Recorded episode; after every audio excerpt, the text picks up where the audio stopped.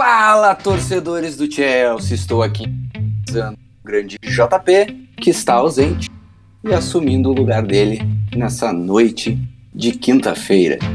Estamos aqui para falar de mais uma vez Tuchel na final e muitos outros assuntos, é claro. Mas antes da gente começar, quero apresentar a nossa ilustre bancada dessa noite.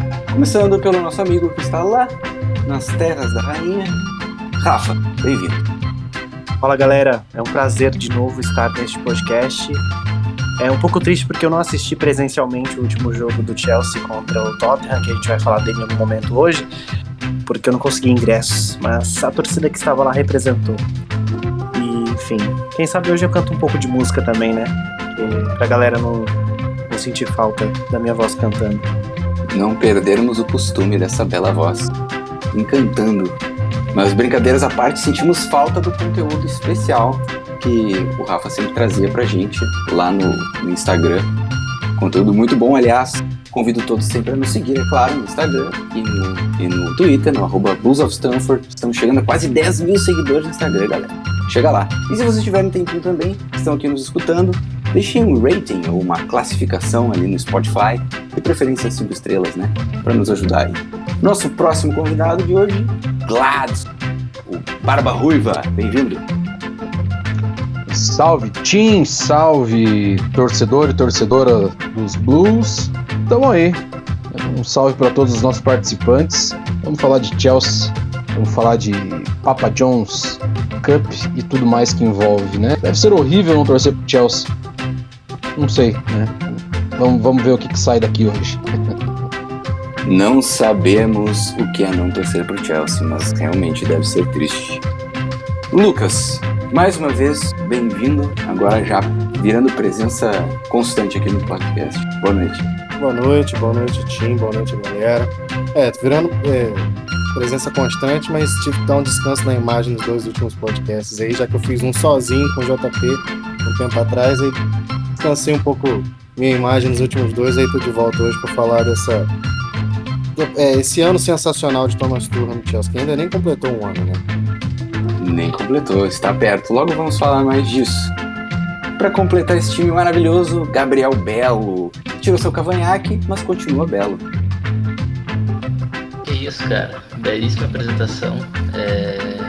Obrigado aí pelo elogio, embora não acredite nele completamente. E bom, boa noite aí para todos que estão na companhia aqui. E para quem for ouvir, bom dia, boa tarde e boa noite. E é isso aí, sem mais delongas, vamos soltar a vinheta do Podcast of Stanford. Chilwell to Mount. Havertz in a pocket of space. Edison came and didn't get there. Chance for Chelsea.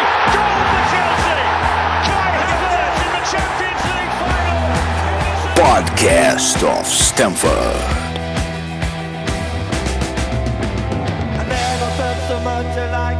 I think I'm a special one. Chelsea em mais uma final com Tuchel. É, o alemão realmente é copeiro. Pegando aí os últimos anos dele, desde o último Paris Saint-Germain, o cara chegou na final de todas as competições de mata-mata que ele disputou. Champions League, Copa da Liga Francesa, Copa da França, FA Cup, Champions League com Chelsea e agora a Copa da Liga Inglesa. Vencemos o Tottenham na ida e na volta. E o que eu quero saber de vocês é como ele consegue. Como é que o Tuchel consegue? Tantos problemas de lesão, é Covid, acontece de tudo, um furacão de coisas no Chelsea. O Chelsea segue sendo constante, segue chegando lá. Vou começar por quem conseguiu acompanhar pelo menos um desses jogos.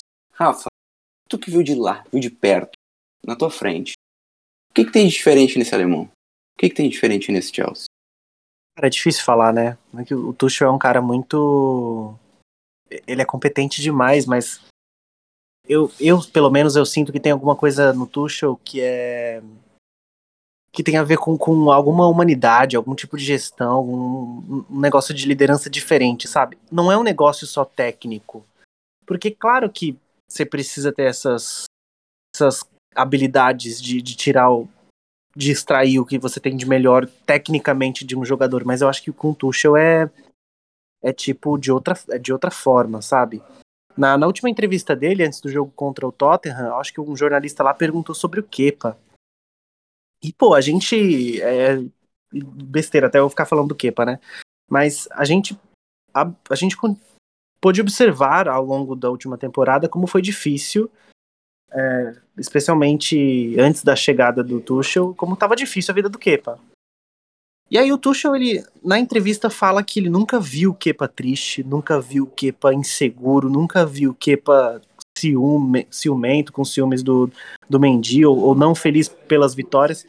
Então, sei lá, parece que, que tem um componente nele de... Putz, eu sei ser um bom gestor, sabe, de pessoas, eu sei lidar com as pessoas. Bom, o caso do Lukaku é, é tipo clássico, já. já. A gente já pode colocar isso para ser estudado.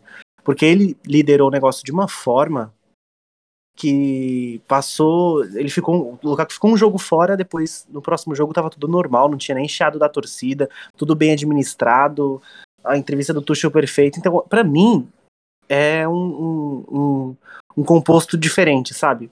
E ele tem. Eu acho que dá, a gente pode dizer que é, é, um pouco do que os outros, outros grandes técnicos têm, vocês podem discordar talvez, mas Acho que tem um pouco disso no, no Guardiola, tem um pouco disso no Klopp.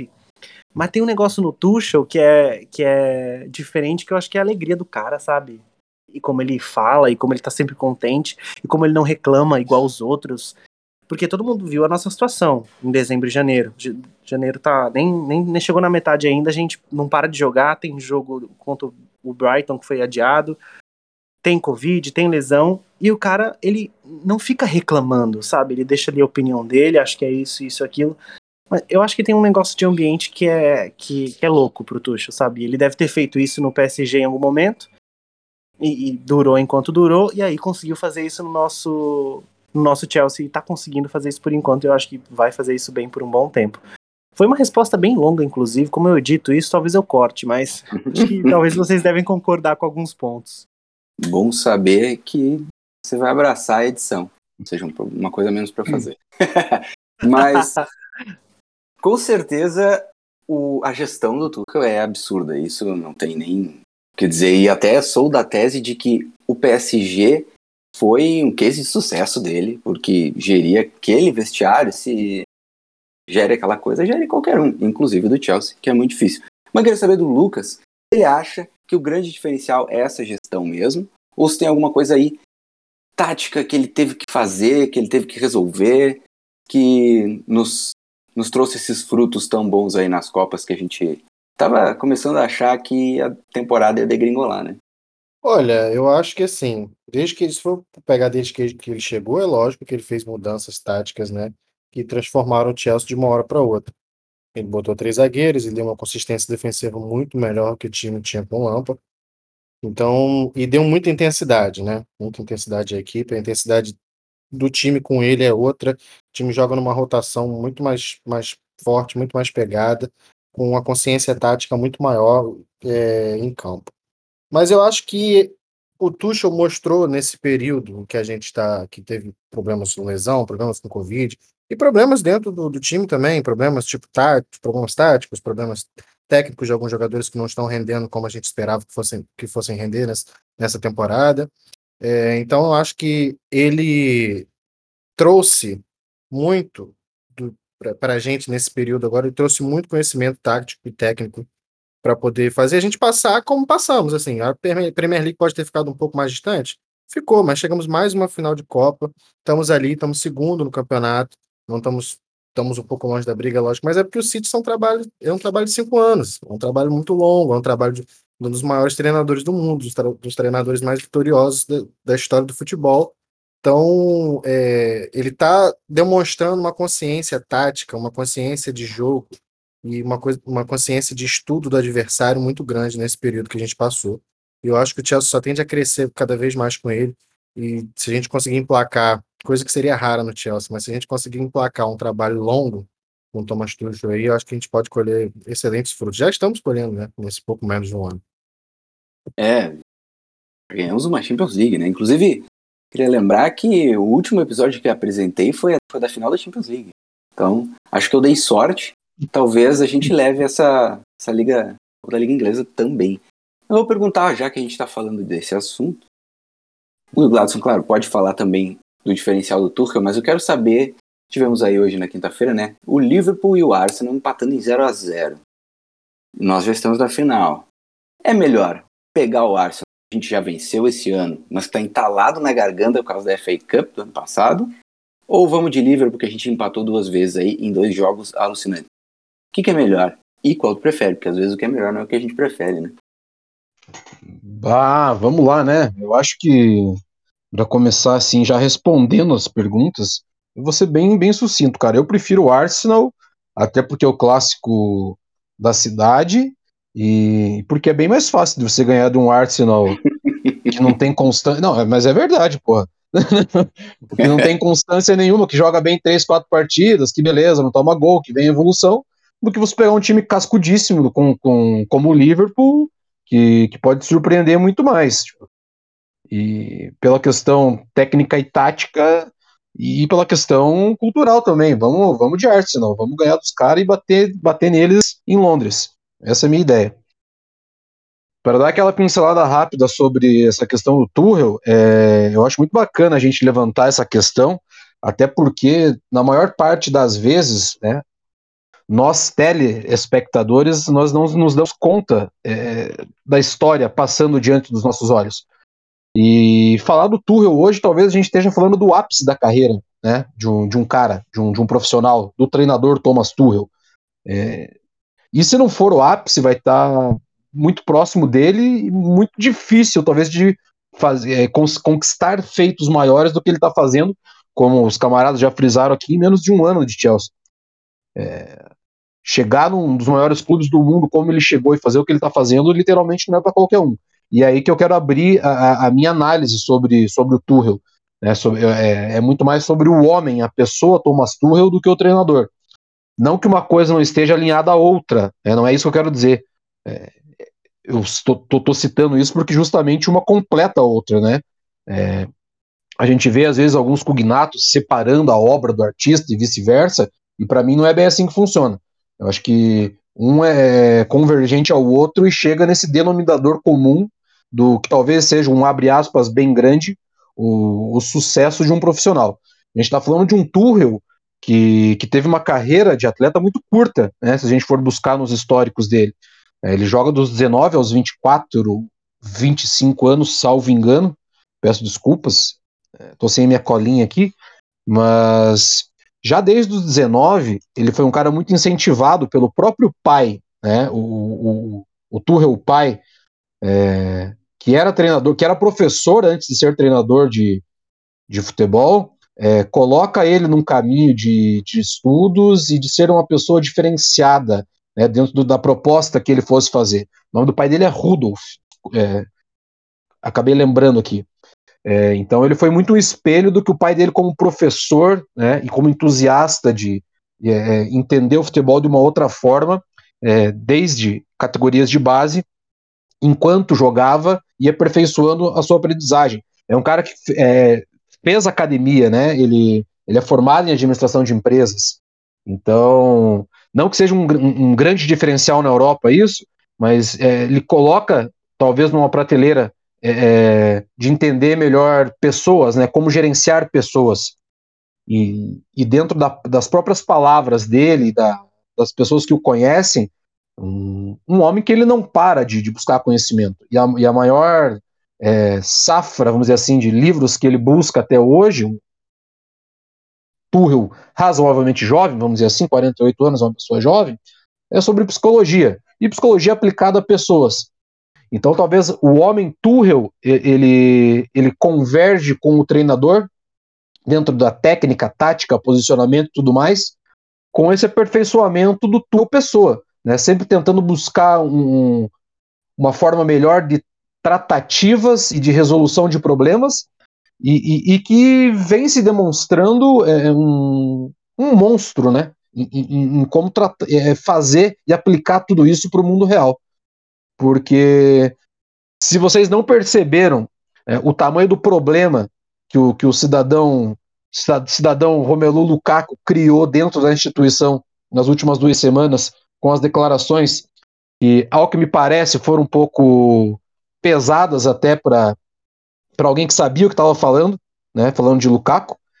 Se você não se conta que quem resolveu tudo isso foi uma crise institu institucional de elenco, de clube, de torcida, enfim, midiática, né, e, e, que sanou esse problema, essa pessoa foi o Thomas Tuchel. Né. E sem dúvida nenhuma, ninguém conseguiria fazer isso é, de forma orgânica se não tivesse um estofo é, mental, psicológico e de vivência. Então, para mim, o Tuchel é esse cara que espero que fique muito tempo no Chelsea, que continue demonstrando o que demonstra, mas que continue mostrando que dá para fazer futebol pensando fora do campo e bola. A cada dia que passa, o professor Thomas Tuchel mostrando que ele é completo mesmo, transformando essa, esse incêndio florestal que o Lukaku tentou criar numa faísca, né? Foi uma coisa absurda mesmo. E acho que tudo isso que o Gladson fala sobre a formação, né, e o estofo, como ele bem disse, do Thomas Tuchel mostra e se reflete no que ele diz e toda vez em que ele vai a público para falar o quanto ele é didático e esclarecedor, né? Não é só a gente que acompanha o clube diariamente, que respira o Chelsea, que percebe, mas a mídia do mundo inteiro, ela dá o braço a torcer para a forma como o Tuchel expressa suas opiniões, que é sempre muito clara e muito, muito fácil de, de absorver. Acho que isso claramente se reflete no vestiário dele, né? Vamos seguir com o Tuchel, porque não tem como ser diferente, mas já que a gente falou bastante aí dessa, capacidade dele de chegar em finais e por que chegar, nós vamos fazer uma comparação com o adversário aí que ele teve é, recentemente nos duas partidas e vai ter mais uma esse mês, levantando os dados de Antônio Conte, treinador que marcou muito aqui no Chelsea também, Teve um ano esplendoroso depois, claro, muitas brigas, inclusive problemas de gestão, que acabaram refletindo na segunda temporada dele, mas que teve um primeiro ano sensacional e o Tuchel aí chegando a, ao seu primeiro ano, ainda não completou, daqui a alguns dias, isso quer dizer que esses números ainda podem melhorar, mas vamos lá. O Tuchel teve 76,6% de aproveitamento até agora, contra 80,8% do, do Conte. Saldo de gols do Tuchel, 69 positivo, do Conte mais 63. Eu vou jogar, é óbvio, para um contista do nosso grupo, que também é um turrelista do nosso grupo, porque ele vai ter que decidir primeiro ano de Conte ou primeiro ano de Tuchel? E por que, Gabriel Belo?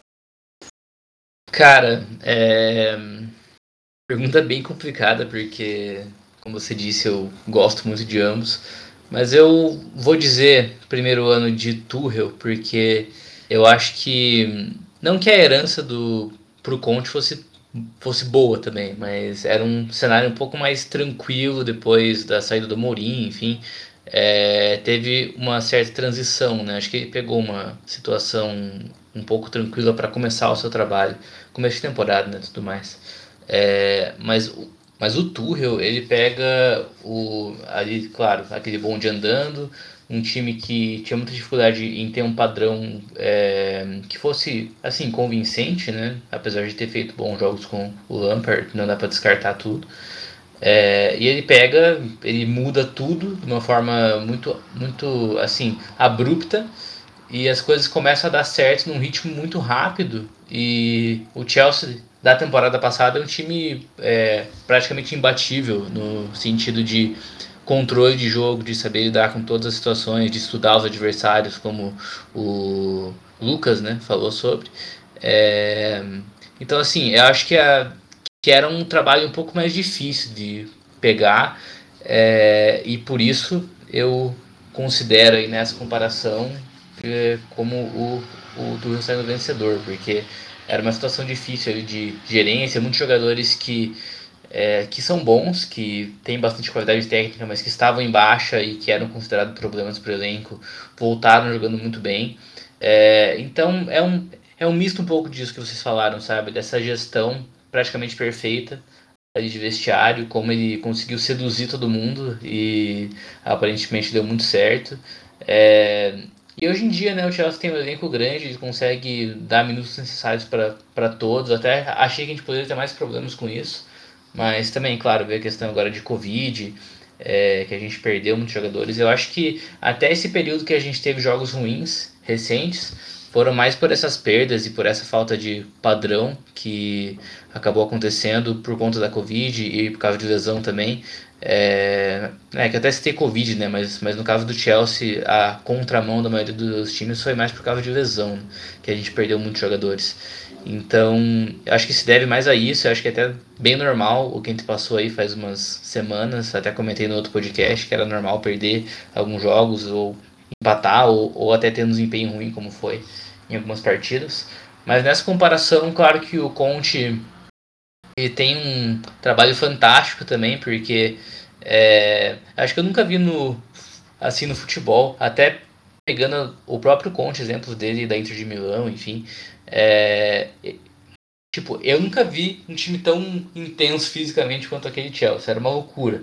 É, como aquele time trabalhava em transição e, pô, era uma loucura de verdade, era muito legal de acompanhar. E foi um, foi um prazer mesmo, mas eu considero o desafio do Tuchel maior.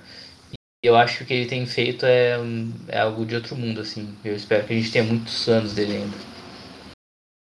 É, eu também. Eu levo as mãos ao céu e peço que Tuchel fique, porque a gente sabe que as coisas são meio estranhas com a nossa diretoria às vezes. Mas também sabemos que foi uma escolha da Marina, então acho que vai ser bancado.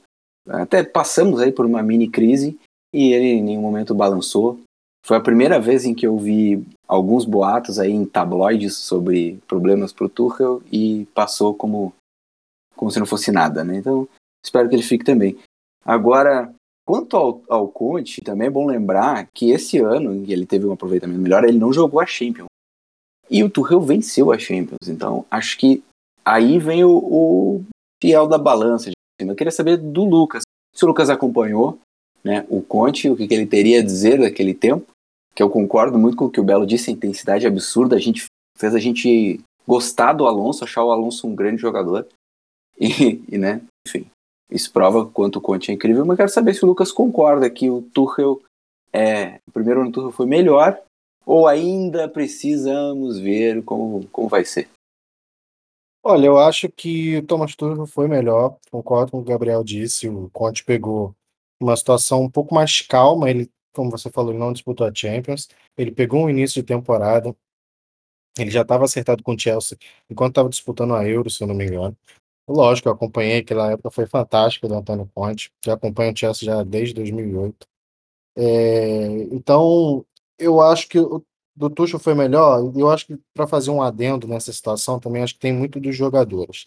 Lógico que o Conte, como você falou, fez a gente chamar o Marcos Alonso e Victor Moses, mas é, quando o Conte chegou, já tinha no Chelsea o Hazard voando, já tinha no Chelsea o Diego Costa, já tinha, tinha acabado de chegar o Kanté, você tinha o, o Courtois, que é um excelente goleiro.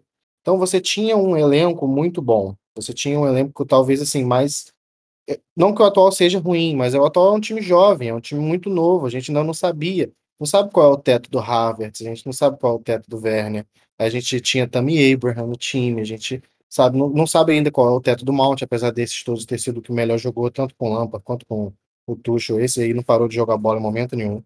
Então eu acho que o Tuchel chegou também no momento em que os jogadores não estavam muito acreditando, e eram jogadores jovens, eram jogadores que ainda estão ainda estão se formando, né? Mas que o Tuchel conseguiu transformar eles em melhores do mundo em suas posições. Você vê o que o James joga hoje, você vê o que o Tio joga hoje. É um negócio impressionante. Então, e você vê o Havertz e o Werner não contribuindo aquilo que a gente sabe que eles podem contribuir, e mesmo assim contribuindo muito para o clube. E mesmo assim contribuindo muito, muito bem para o time. Então eu acho que esse primeiro ano do Tuchel é um pouco melhor por causa disso também. Você pega um time um pouco mais desacreditado, um time um pouco menos pronto, vamos dizer assim, questões de elenco, e além de ter pego um trabalho de meio de temporada, competições já no meio. Lógico, por exemplo, na FA, na FA Cup, ele, se eu não me engano, só jogou a semifinal e a final, então, tipo, já foi um ponto positivo por ele, mas ele, querendo ou não, ganhou do Manchester City na semifinal. É, eu acho que esse primeiro ano do Tuchel é melhor que o primeiro ano do Conte, apesar de que aquele primeiro ano do Conte foi avassalador, incrível. Ganhar a Premier League é incrível, sei como ganhar a Champions também. Mas a gente foi, foi um ano de deleite para a gente conseguir conquistar a Premier League no final. O Tuchel chegou em seis meses e já nos deu o deleite principal. Então acho que por isso já mostra um pouco por que o primeiro ano dele foi melhor. E só um pequeno comentário, Tim. O primeiro ano do Conte foi o primeiro ano de Guardiola no Manchester City, né? Ele foi destruído pelo italiano. É, pois é, isso aí. Eu me lembro na, na época, só se falava do Guardiola. Era, o Guardiola chegou na Premier League. E o papo era, agora a Premier League vai virar o campeonato de um time só. Tá virando, vamos ser bem sinceros. Mas aquele primeiro ano, ele não viu a, cor da bola, a próxima do que jogava aquele time do Conte. Então, realmente, o, o, o italiano tem muitos méritos, né? Pode negar isso. E, e acho que é muito difícil de escolher. Eu, quando comecei a levantar esses dados, eu fiquei apavorado, pensando o ano do Conte foi realmente maravilhoso. Que época. Então, é, é difícil, é difícil. Mas eu acho que aí tem uma questão que é isso que o Lucas levantou sobre o Tuchel fazer caras que a gente não esperava jogarem muita bola. Inclusive, algo parecido com isso, como a gente falou do Moses né, e do Alonso, mas ele tem com caras que eram renegados mesmo, né? Nossos, o Rudiger, o próprio Kovacic, como tinha gente que detestava, uh, o Jorginho, nem vou falar. E esses três, Jorginho, Kanté e Kovacic, para mim, são o que faz o time do Tuchel ser o time do Tuchel.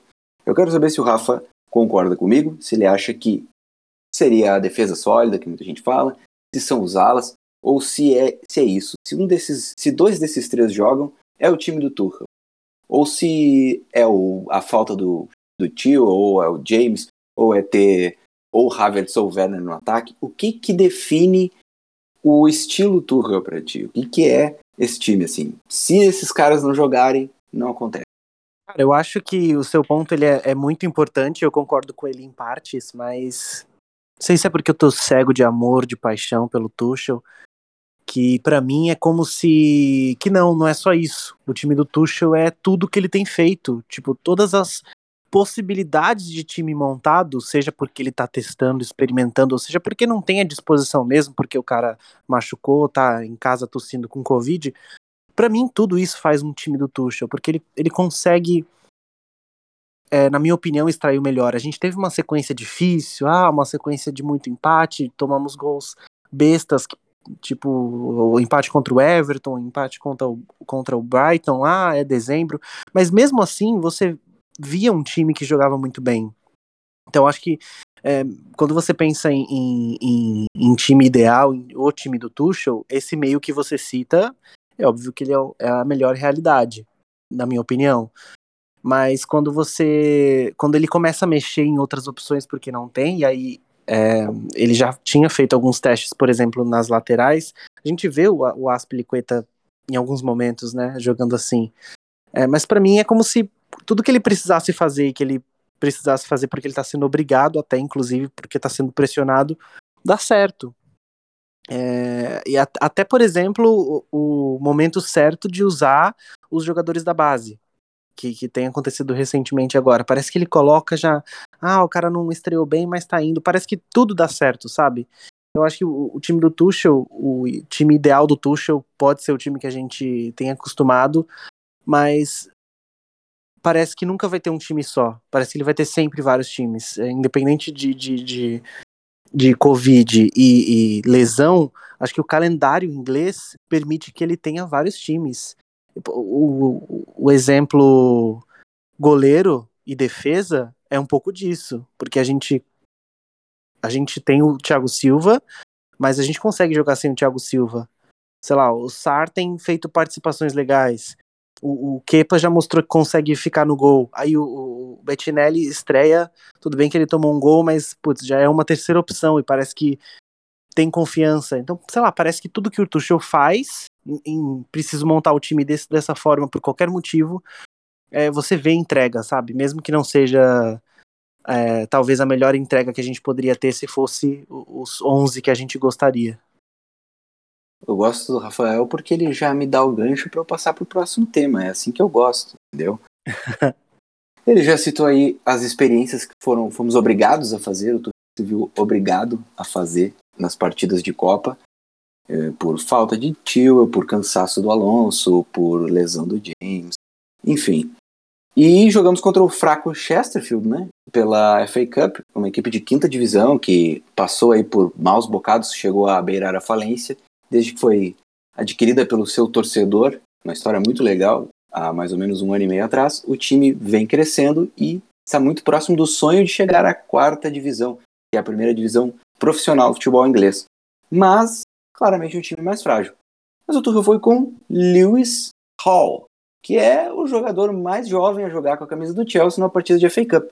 E ele foi o homem do jogo, justamente numa posição em que o time procura agora, né, uma um reforço, porque não tem o tio e talvez o reforço venha de casa, seja o Emerson, parece que vai tentar pagar para trazer o Emerson de volta da França, mas não está dando muito certo, o Leão está fazendo um jogo duro. Eu queria saber, começar pelo Gladson, se ele acha que o Lewis Hall pode ser essa solução, ou quem sabe o Sar, que jogou ali na função de terceiro zagueiro, quase como um lateral pela esquerda contra o Tottenham. Ele acha que pode ser isso, ou não, a gente traz o Emerson. Se não der para trazer o Emerson, vamos usar o Kennedy, que a gente já trouxe de volta, compra o Dest, ou traz o Matsi. O que, que tu acha, Gladson? Vamos lá, Âncora. Porra, aí me fudeu, hein, velho. Vamos lá. É, você não me perguntou. Não, não, não, não me foi perguntado, mas eu vou deixar um pitaco da última pergunta, já engatando no gancho de agora. É, eu sou Ticonte, até porque o Tuchel tá trabalhando ainda e nem fechou um ano, né? E ele pode pode entregar o campeonato na mão do Manchester City no sábado se perder. Então o primeiro ano dele seria, é, mas é um fato, pode ser pior do que o do Conte. Então o meu voto é, é Conte, até porque o time do Conte era muito pior do que esse. Não, muito pior não, era mais fraco assim, vamos dizer. O Conte tinha um, um 11 e dois reservas para colocar em todas as posições possíveis. É, é, então eu acho que eu vou destoar um pouquinho da, da bancada e dos ouvintes aí. Eu, eu sou Antônio Conte no primeiro ano, disparado. Até porque a situação que foi pego o time e levar o título é totalmente diferente de começar um campeonato com um time azeitado, com um time campeão da Champions League, e perder o campeonato, como pode, pode perder o campeonato no sábado, como eu falei, é, no primeiro turno. Ah, mas é... é bom lembrar, só bom lembrar que esses seis meses de título da Champions League contam nesse um ano aí. Tá tudo bem, vamos lá. É, eu tô falando justamente que, que ambos começaram o trabalho com o carro andando, né? É trocar o é, pneu com, com, com, o motor em movimento. É, quem, quem vai perder um título no primeiro turno é o Tuchel, por enquanto. Claro que tem a questão do Conte também no segundo ano, mas o Tuchel não tem segundo ano. Então o comparativo é só com o primeiro ano, certo? certo, tá certo, é isso aí. Eu gosto, gosto das suas opiniões que divergem. Perdoe-me por não ter te chamado, eu, eu tô tentando manter o episódio curto, mas eu já vi que não vai dar. Não, mas vai ser curto. Vamos, vai ser curto porque assim, vamos lá. O já vou começar falando assim, o é expoente que pode dar certo, assim como vários meninos de Koba. Né? Eu acho que um jogo, como você bem disse, contra o Chesterfield, é, é um jogo treino para dar ritmo e não quer dizer absolutamente nada. Inclusive, não acho nem que ele foi o melhor em campo. Eu acho que a lateral tem dono, eu acho que é Marcos Alonso, que é um grandíssimo jogador. Que é, é ele que vai dominar e o Tuchel sabe disso. O que o Tuchel está fazendo é buscando gente para dar rodagem, porque a temporada, assim como as outras, é longa. E vocês já tocaram muito bem dentro da questão que ainda é pandemia, é, você disputando várias frentes, é, vai ter fadiga muscular. Então, independente de quem jogue, alguém vai ter que jogar. Eu acho que é basicamente nessa linha. Mais ou menos como foi aquele furor chamado Xalobá no começo da temporada, que parecia que era o, o novo Baresi, né? E nada mais passa do que um jovem ainda, bom talento, que pode render muito fruto. Mas por enquanto é só isso. Justíssimo, justíssimo. Eu acho que não tem nem como a gente falar de um garoto de 17 anos assumindo a titularidade de uma equipe que busca, como deixou claro, o título da Premier League. Eu acho que ele tem realmente talento, deu para ver, mas ainda, ainda é muito cedo. Mas eu queria saber se o Belo concorda. Ô, não, ô, Âncora, só pra finalizar também, né, cara? Aqui no Brasil se divulga cada coisa que às vezes a gente tem que dar risada, né, cara? Falar que o Kennedy, a volta do Kennedy foi um pedido do Tuchel, é... é, é, é, cara, é tirar com a cara do torcedor, né, velho? É, são problemas que a gente encontra quando percebe que a maioria dos trabalham com mídia buscam dar a informação primeiro ao invés de dar a informação correta, né? Correto, exato. Isso é um problema. Eu quero saber se o Belo acha que é uma boa. O Emerson vir de volta aí, falamos do Emerson. O Kennedy eu acho pouquíssimo provável. Ou se tem que ir atrás de alguém no mercado, se dá para apostar no querido Lewis Hall, ou, ou talvez no Sar, como, como Alan. Cara, é, eu sou contra, acho que já deixei um pouco claro, é, tipo, essa empolgação excessiva com base, sabe? Eu acho que tudo tem seu tempo, acho que o pessoal do clube, de modo geral, sabe o que tá fazendo. embora já tenham feito algumas besteiras ao longo do tempo. É, cara, mas assim, se a gente é, tem aí essa questão que rolou esse ano, que a gente perdeu um jogador importante, a gente tem uma reposição que eu gosto, que eu não acho um grande jogador, mas eu acho competitivo, acho que é, tem muitos predicados, que é o Marcos Alonso. É, se a gente já tem essa reposição, eu gosto muito da ideia de ter a base aí como forma de compor elenco. De jogadores que vão ter um pouco menos de é, pressão, assim, tipo, claro que vão passar por, por algumas situações que estarão expostos a, a jogos difíceis, a jogadores complicados ali de marcar, é, mas assim, de modo geral, vão ter esse papel um pouco mais reduzido, pois já tem, já tem um, um, jogador titular, já tem um cara que pode assumir. E até no caso desse time do, do Chelsea, essa ala esquerda não é necessariamente o território de um lateral esquerdo, né? Como a gente já sabe. Pode jogar o Saul, embora já tenha jogado e não tenha jogado tão bem. Pode jogar até o Hudson Odoi, como, como já jogou. Então, sabe, opção tem. E aí você ter ali o Hall para compor elenco, para entrar como uma alternativa um pouco mais defensiva a esses jogadores, é, para ter rodagem, eu acho ótimo. Acho ótimo de verdade. Eu acho que eu, eu sou contra também esse medo de, de pôr jovem assim, tipo, em campo, sabe? Deixar ele muito exposto, porque é justamente nesses momentos que pode aparecer aí um próprio Xalobá, né? Que tá, é, que tá tendo aí os seus momentos um pouco mais ruins, acho, nas últimas semanas, o que é completamente normal para alguém da idade dele, o que pode ser um pouco perigoso, claro, mas também pode não ser perigoso, pode acabar sendo bem natural aí dentro do processo. Então, sobre a posição da lateral esquerda, eu honestamente deixaria da, da forma que está. É, não acho que o Chelsea deva contratar alguém, porque vai ser um jogador que assim, pode chegar aí para quebrar um galho, mas mais pra frente vai acabar virando um problema aí, pode ser emprestado várias vezes. É, eu acho que isso de chamar o Emerson de volta só seria válido se ele não tivesse bem lá no Lyon, se ele tivesse é, talvez no banco ou fazendo poucos jogos, tendo poucos minutos, eu acho que seria bem mais válido, mas você chamar ele agora que ele está bem, eu acho até um pouco injusto com o jogador e com o, o clube, no caso o Lyon. E eu deixaria da forma que tá. Acho que o Hall pode pegar minutos em algumas partidas. Se o Alonso machucar, daí sim é um problema um pouco mais é, sério. Mas tem essas outras opções, como eu falei. É, e daí teria que torcer, claro, para o Alonso se manter saudável, se manter como opção e tudo mais. Mas acho que o Chelsea, na minha opinião, poderia manter dessa forma, porque eu acho que é nessas situações que pode também se descobrir grandes jogadores. É, foi num momento de aperto, digamos assim, que descobrimos aí.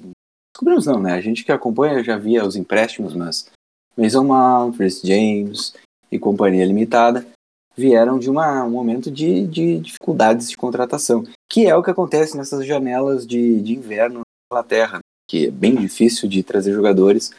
Os times estão completos, estão em meio de temporada, dificilmente vendem jogadores top, né? Nesse período. E se vendem a um preço inflacionado lá uhum. no céu, inclusive até os jogadores medianos têm preço inflacionado. Eu queria saber do Lucas. Já que Ô, Âncora, posso, posso, só fazer, posso só fazer um adendo aqui, Âncora? Do, é claro. do, do, nosso camarada Gabriel Belo. Ele, ele falou que ele não o camarada não acredita que o, que o Alonso seja competitivo, né? E eu, eu discordo piamente disso. Eu acho que o Alonso é extremamente competitivo, até porque não, pô, nos últimos cinco. Falei que ele é competitivo. Falei que ele é ah, competitivo. então me, per... então me perdoe. Eu tinha, eu tinha entendido que não era competitivo. Mas então já fica a caráter de, de informação, então, pessoal, né, Belo? Se, se, tiver outra pessoa que discorde, já joga então para essa pessoa que discorde, então. Até porque dos últimos títulos do Chelsea foi tirado em quatro, né? Cara, eu acho o Alonso um jogador é, muito, muito interessante. É, tem mais pontos positivos do que negativos, embora de vez em quando ele nos decepcione. Tem que fazer um. A gente, a gente tem que chamar o nosso, o nosso análise tática para fazer aquele videozinho lá, análises do, da movimentação e de quanto o Alonso é participativo no quadrante ofensivo ou defensivo, sei lá. Eu acho que a grande questão do Alonso é ele. Bom, a gente sabe que existe uma perseguição a jogadores da nacionalidade espanhola na nossa torcida. E isso já começa deixando ele com um selo. E também por, por a gente ter se acostumado com o tio, por o Chelsea ter tido um Ashley Cole, e essas comparações acabam pesando né, para o jogador. A gente vê que na, na lateral direita, o nosso grande jogador dos últimos 30 anos ainda está lá, que é o Aspiricueta. Então, não tem um pós, né? E o Alonso ah, pegou. Vai, vai falar isso no, vai, vai, falar isso no Twitter para ver se não vai vir a trupe Ivanovic te matar. Ah, não. Eu amo Ivanovic, mas é o Asp. E é assim, que seja, o Asp foi um cara que foi capitão do clube logo depois do Ivanovic. Então, ainda não, não tivemos o gap. E o Alonso pegou o gap do Ashley Cole, né? Muito tempo sem a gente conseguir emplacar aí um grande lateral esquerdo. E ele acabou, acabou sobrando para ele. Às vezes é só o que eu penso. Vou até mudar de assunto, que a gente estava falando de, de, é, de, renovações, como é difícil renovar e contratar aí na janela. Eu quero saber se o Lucas, o que o Lucas acha das notícias atuais falando sobre uma possibilidade de que Rudiger acabe renovando com o clube e o quão importante isso é. Se ele acha que se o Rudiger pedir 300 mil por semana a gente tem que pagar, ou também não é bem assim, ou como é que é a situação? Porque o cara foi o melhor do jogo aí, foi o grande jogador do Tottenham. Mais uma vez o Rudiger mostrando que ele, que ele é pau para toda obra. É, paga a grana pro cara ou até por ali? Calma. Tem Levi Cowell para vir aí, podemos contratar um Fufaná. O que, que tu acha, Lucas? Pô, eu acho sensacional o Rodrigo quer ficar, cara. Esse cara tem que ficar. Ele, ele, ele é a essência dessa, desse time do Chelsea atual. Esse cara jogando dentro de campo, e não só jogando, né? Comemorando os gols, é, a maneira como ele trata jogar futebol, jogar pelo Chelsea, ser defensor do Chelsea, é, é algo que encanta todo mundo, todo torcedor, não tem jeito. E eu acho que tem que ficar. Eu acho que, lógico, não dá para fazer loucuras, né? Não dá para você simplesmente contratar é, pagar uma fortuna por um cara e tal, tantos anos de contrato, você não pode fazer todas as exigências que o cara quer só porque ele, porque ele chegou e tá bem no time. Eu acho que, que tem que ter um pouco, sim, de, de saber lidar com as finanças do, do clube, lógico.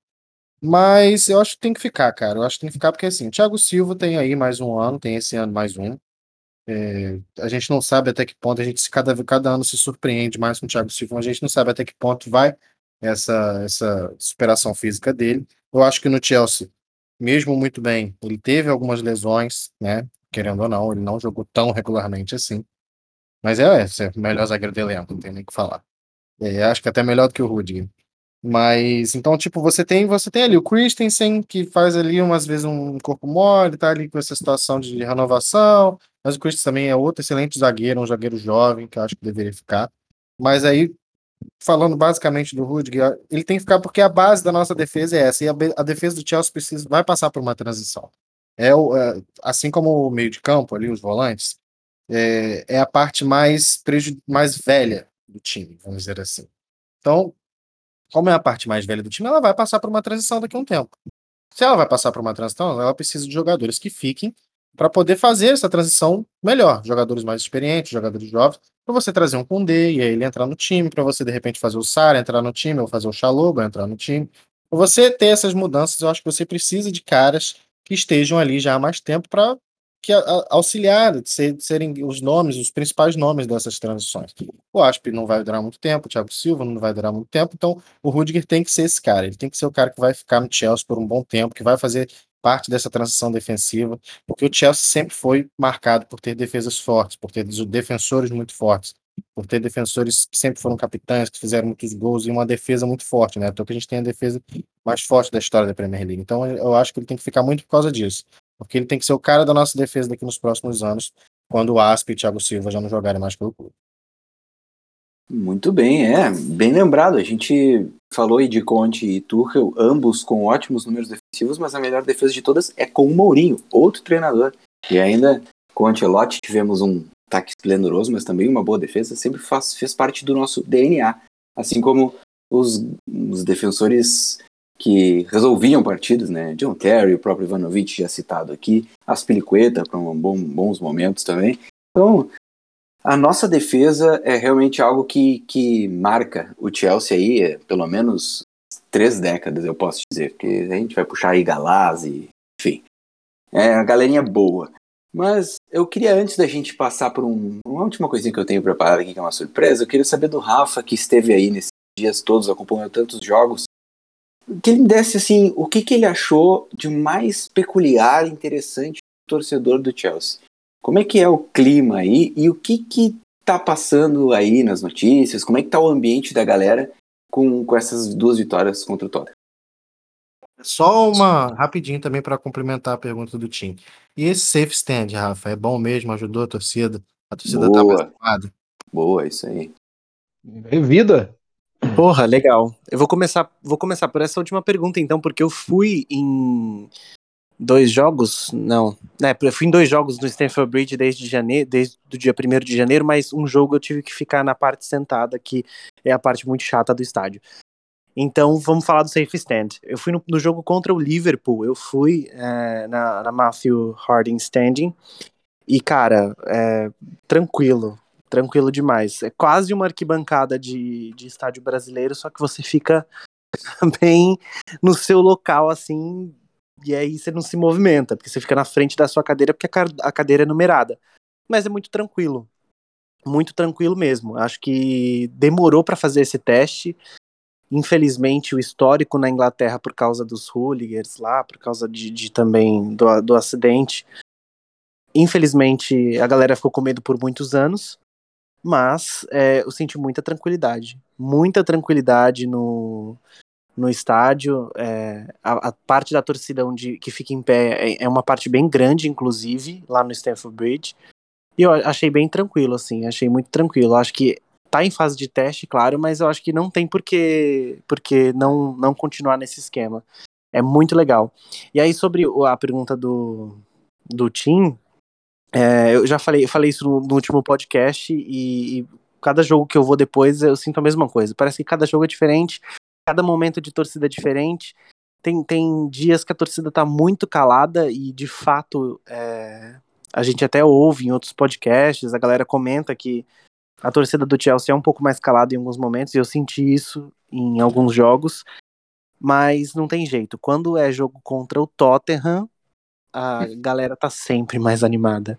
E eu acho que isso segue um pouco segue um pouco a mídia também, né? A mídia que é muito engraçada de alguns, em alguns momentos. Então, os jornais impressos, e eu ainda eu gosto de pegar uns jornais impressos às vezes, a galera larga no metrô, tal, e aí eu pego e leio. Sempre na última página tem uma, uma manchete, pelo menos nessa semana que teve jogo contra o Tottenham, tem uma manchete um pouco provocativa pro Tottenham, sabe? Porque, enfim, já, já chegou no já chegou na, na- no segundo jogo com uma desvantagem de 2 a 0 então já não estava confiante. E aí tem sempre uma tem sempre uma cara do, do Antônio Conte meio triste, meio principalmente depois da entrevista que ele deu, né, no primeiro jogo. Exatamente, é. Então, assim, sempre tem a zoeira. E aí, ainda falando de, de Conte, Tottenham e torcida, há alguns anos, quando o Conte era nosso, nosso técnico, a gente cantava pra ele nos estádios, nas ruas, nos pubs, e era só repetir Antônio, Antônio, Antônio, né? No último jogo contra o Tottenham, eu não estava lá, mas, mas tinha amigos que estavam e vi muitos vídeos. A torcida cantou Antônio também no estádio lá no Tottenham Hotspur Stadium, mas era pro Antônio Rudiger. E aí deixa o Antônio deixa o Antônio Conte pistolão, que ele fica, né, ele já, já é um cara puta, então a- a- o objetivo da torcida é encher o saco do Conte. Então por isso que a torcida canta pro Antônio Rudiger. E aí, enfim, é um dos, dos, dos melhores das melhores coisas que eu vi recentemente. É, o, o nosso, nosso clube é maravilhoso por ter tido essas oportunidades, inclusive, né? Treinadores marcados por personalidade forte, como Mourinho e Conte, que voltaram a enfrentar o Chelsea depois. E é sempre uma coisa é, exótica de se ver, né? Essas brincadeiras, porque eles são caras de cabeça quente, que, enfim, é, é maravilhoso mesmo. Eu vi alguns vídeos dessas provocações e é muito bom. Bom, o Conte falou que a gente que eles não estão prontos, o Tottenham não está pronto para competir com o Chelsea. E nós, né, do Chelsea, nosso querido clube, enfrenta aí o Manchester City no sábado às nove e meia da manhã. Com transmissão da ESPN Brasil, por favor, nos mandem brindes. Estamos fazendo jabá de graça. E eu quero saber o que vocês pensam desse jogo. Na verdade, com um tweetzinho, como o nosso querido JP gosta de fazer. Um por vez aí, eu quero saber se vai ganhar, se vai perder, se vocês quiserem ser mais ousados. Sejam, mas sejam breves. E aí já deem o seu adeus, por favor, porque nós temos que encerrar. Então, Gladson, o que, que vai ser desse Manchester City Chelsea? E o teu agradecimento e tchau, por favor. Rapidão. Meus pitacos, sem ser me perguntado, como sempre, não me escalem mais. Essa é a verdade. Safe Standing, que, que o Rafa falou, para quem quiser pesquisar na internet, procura por relatório Taylor. É, repetindo, relatório Taylor, vocês vão entender um pouquinho mais sobre o que ele está falando.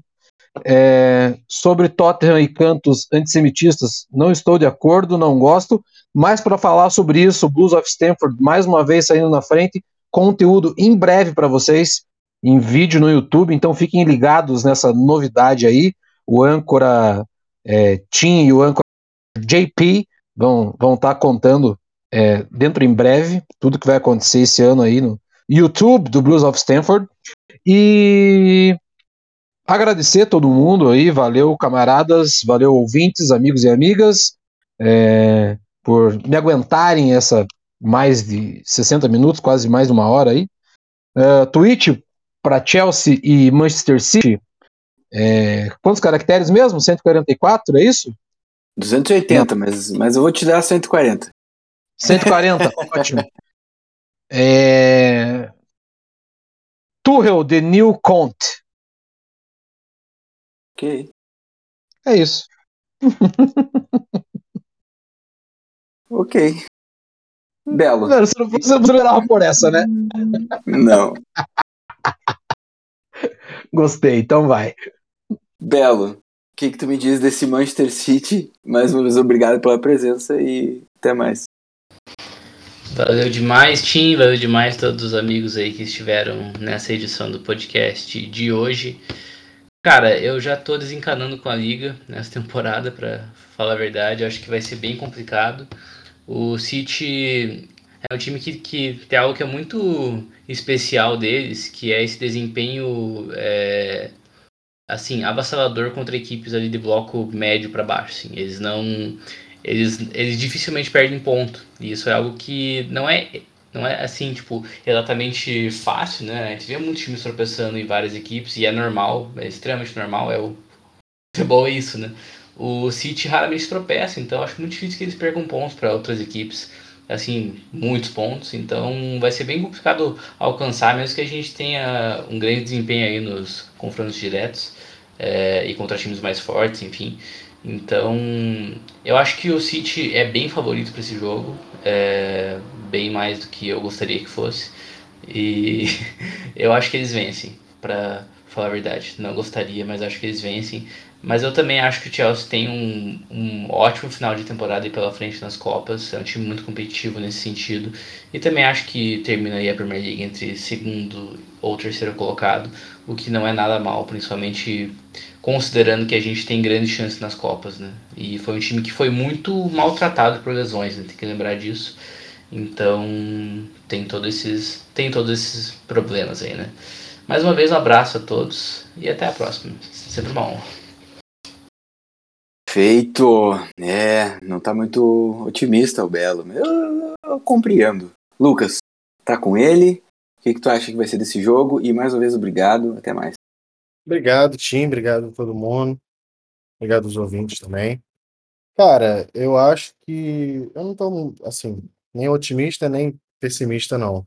Eu, como torcedor do Chelsea, acho que nos confrontos com o Manchester City, eu prefiro sempre jogar lá no Empty-Hard do que jogar em Stamford Bridge. Não sei porquê. Eu tenho boas lembranças, tirando o gol do Lampard deles na gente, eu tenho boas lembranças do Empty Hard. Mas eu até apostei no Chelsea, casei um dinheirinho no Chelsea lá, que tá com uma odd boa, e o Chelsea sempre nos surpreende. Eu acho que o Chelsea não pode perder duas vezes pro Manchester City na mesma temporada, não. Principalmente se quiser dizer que tá chegando, tá ali puxando sapatinho. Essa temporada talvez não dê, mas na próxima, quem sabe. Então eu acho que tem que partir pra cima, cara. Eu acho que a gente tem que tentar ganhar esse jogo de qualquer jeito. Assim, na marra, no 1x0, que nem no 2x1 virado que nem foi no jogo na, na, no ano passado, com o Agüero perdendo pênalti, a gente virando o jogo no final do jogo. Eu acho que tem que partir para cima e ganhar dos caras, porque a gente tem que mostrar para eles que, que, eles não, que, eles não vão, que eles vão ser incomodados pela gente também. Então é isso. Partir para cima deles dentro do Empty Had. Empty Had me pegou desprevenido. JP, você precisa voltar, porque quando eu tô aqui, os caras me sabotam, entendeu? Os caras me sabotam na cara dura. Eu gostei demais, eu gostei É. demais disso. E aí, Rafa? Pô, mas essa é antiga. foi- eu, essa eu peguei de referência da Nathalie Gedra, que ela, se não me engano, falou em algum dos podcasts lá, que o Rafa é amiguinhos dele lá. É, não, eles, eles, têm, eles têm dificuldades de, de, de encher o De encher o estádio. Isso, é, isso é, é um fato, né? O vi- os vizinhos barulhentos lá. Não, já, a gente tá falando de apelido de estádio e eu ouvi isso quando é, agora no último jogo do, do Tottenham e é um apelido que eu não sabia, não sei se vocês sabiam, vocês me digam se vocês sabiam, mas é que eles chamam o estádio do Tottenham, que ant- antigamente era o, o White Hart Lane, White Hart eles Lane. chamam de eles não, o que Three é, points. é- Three Points Lane. eu ri demais com esse apelido. Falei, pô, que legal. Mas Three- quem- é, Mas quem diz são as estatísticas, né? Quem diz são as estatísticas, né? Exato. E aí saiu de. Não é mais White Hart Lane, é Tottenham Hotspur Stadium, mas a gente continua ganhando lá, então tá ótimo. É, e é isso, Rafa. Essa é a tua despedida pra nós. Não, essa não era a minha despedida. Eu queria, eu vou aproveitar esse final de podcast dizendo tchau para os ouvintes e para vocês, mas eu vou começar a divulgar aqui um futuro quadro que eu vou ter no canal do YouTube do Blues of Stanford de curiosidades extra-campo. Só que eu vou em um minuto, talvez menos, é, falar de um, de um relacionado ao Manchester City. O Manchester City é, ganhou do Swindon Town semana passada. É, 4 a 1 enfim, quem não, não, não tá ligado no jogo, isso pela, pela, Copa, pela Copa da Inglaterra, FA Cup. O Swindon Town é um time da terceira divisão inglesa, que é a League Two, e quem marcou o gol no. Foi 4 a 1 né? Quem marcou o gol do, do Swindon Town foi o Harry McCurdy, se eu pronunciei certo, acho que eu pronunciei certo. E o Harry McCurdy, ele, na verdade, apesar de jogar para o Swindon Town, ele é torcedor do Chelsea. Porque ele postou, não sei se vocês viram essa história, mas ele postou uma foto do vestiário e ele tem uma bolsa. E a estampa da bolsa é o nosso gol do Havertz na Champions League. E, inclusive, a, a imagem da bolsa a gente vai postar depois no, no nosso Instagram e no nosso Twitter para vocês verem. Mas a imagem da bolsa é justamente o Ederson no chão deitado e o, e o Havertz pulando por cima dele para fazer o gol. Este é o, o Harry, torcedor. Inclusive, estava lá no estádio do Tottenham assistindo e torcendo pelo Chelsea agora nesse último jogo. Essa foi minha despedida. E aí no meu quadro vai ser sempre assim, umas curiosidades meio extra-campo, meio nada a ver, mas que todo mundo gosta de saber. E que com prefere do que o Oasis, né, Rafa? Exatamente. Bom, depois dessa eu vou ter que terminar mais uma vez com. Ah, não, hoje quem vai editar é o Rafa. Então, Rafa, por favor, inserir um blur no final do episódio. Count Mouse. É isso aí, né, gente? Acabamos mais um programa. Eu vou encerrar dando meu palpite. Como eu disse lá no começo, a última vez em que apresentei esse programa foi antes da final da Champions League. Trouxemos aqui o Icar Análises e eu falei, ia ser 2x1 Chelsea. Não foi 2x1, não foi 1x0. Eu digo a mesma coisa. 2x1 Chelsea no sábado, pra gente vencer de novo. E como disse o Lucas, mostrar que ano que vem a gente tá aí de novo. Obrigado, gente. Em homenagem ao Tuchel, vou me despedir como o grande Gerd Wenzel. Tchau, tchau!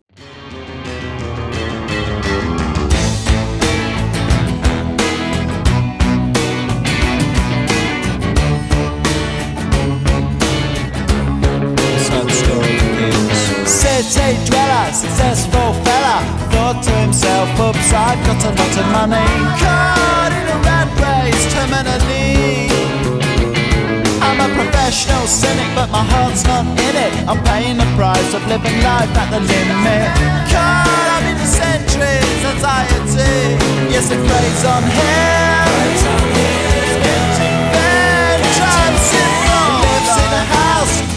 Big house in the country. Watching afternoon repeats and the food he eats in the country. He takes a manner of pills and piles up analyst bills in the country. Oh, it's like an animal farm, that's a rural charm in the country.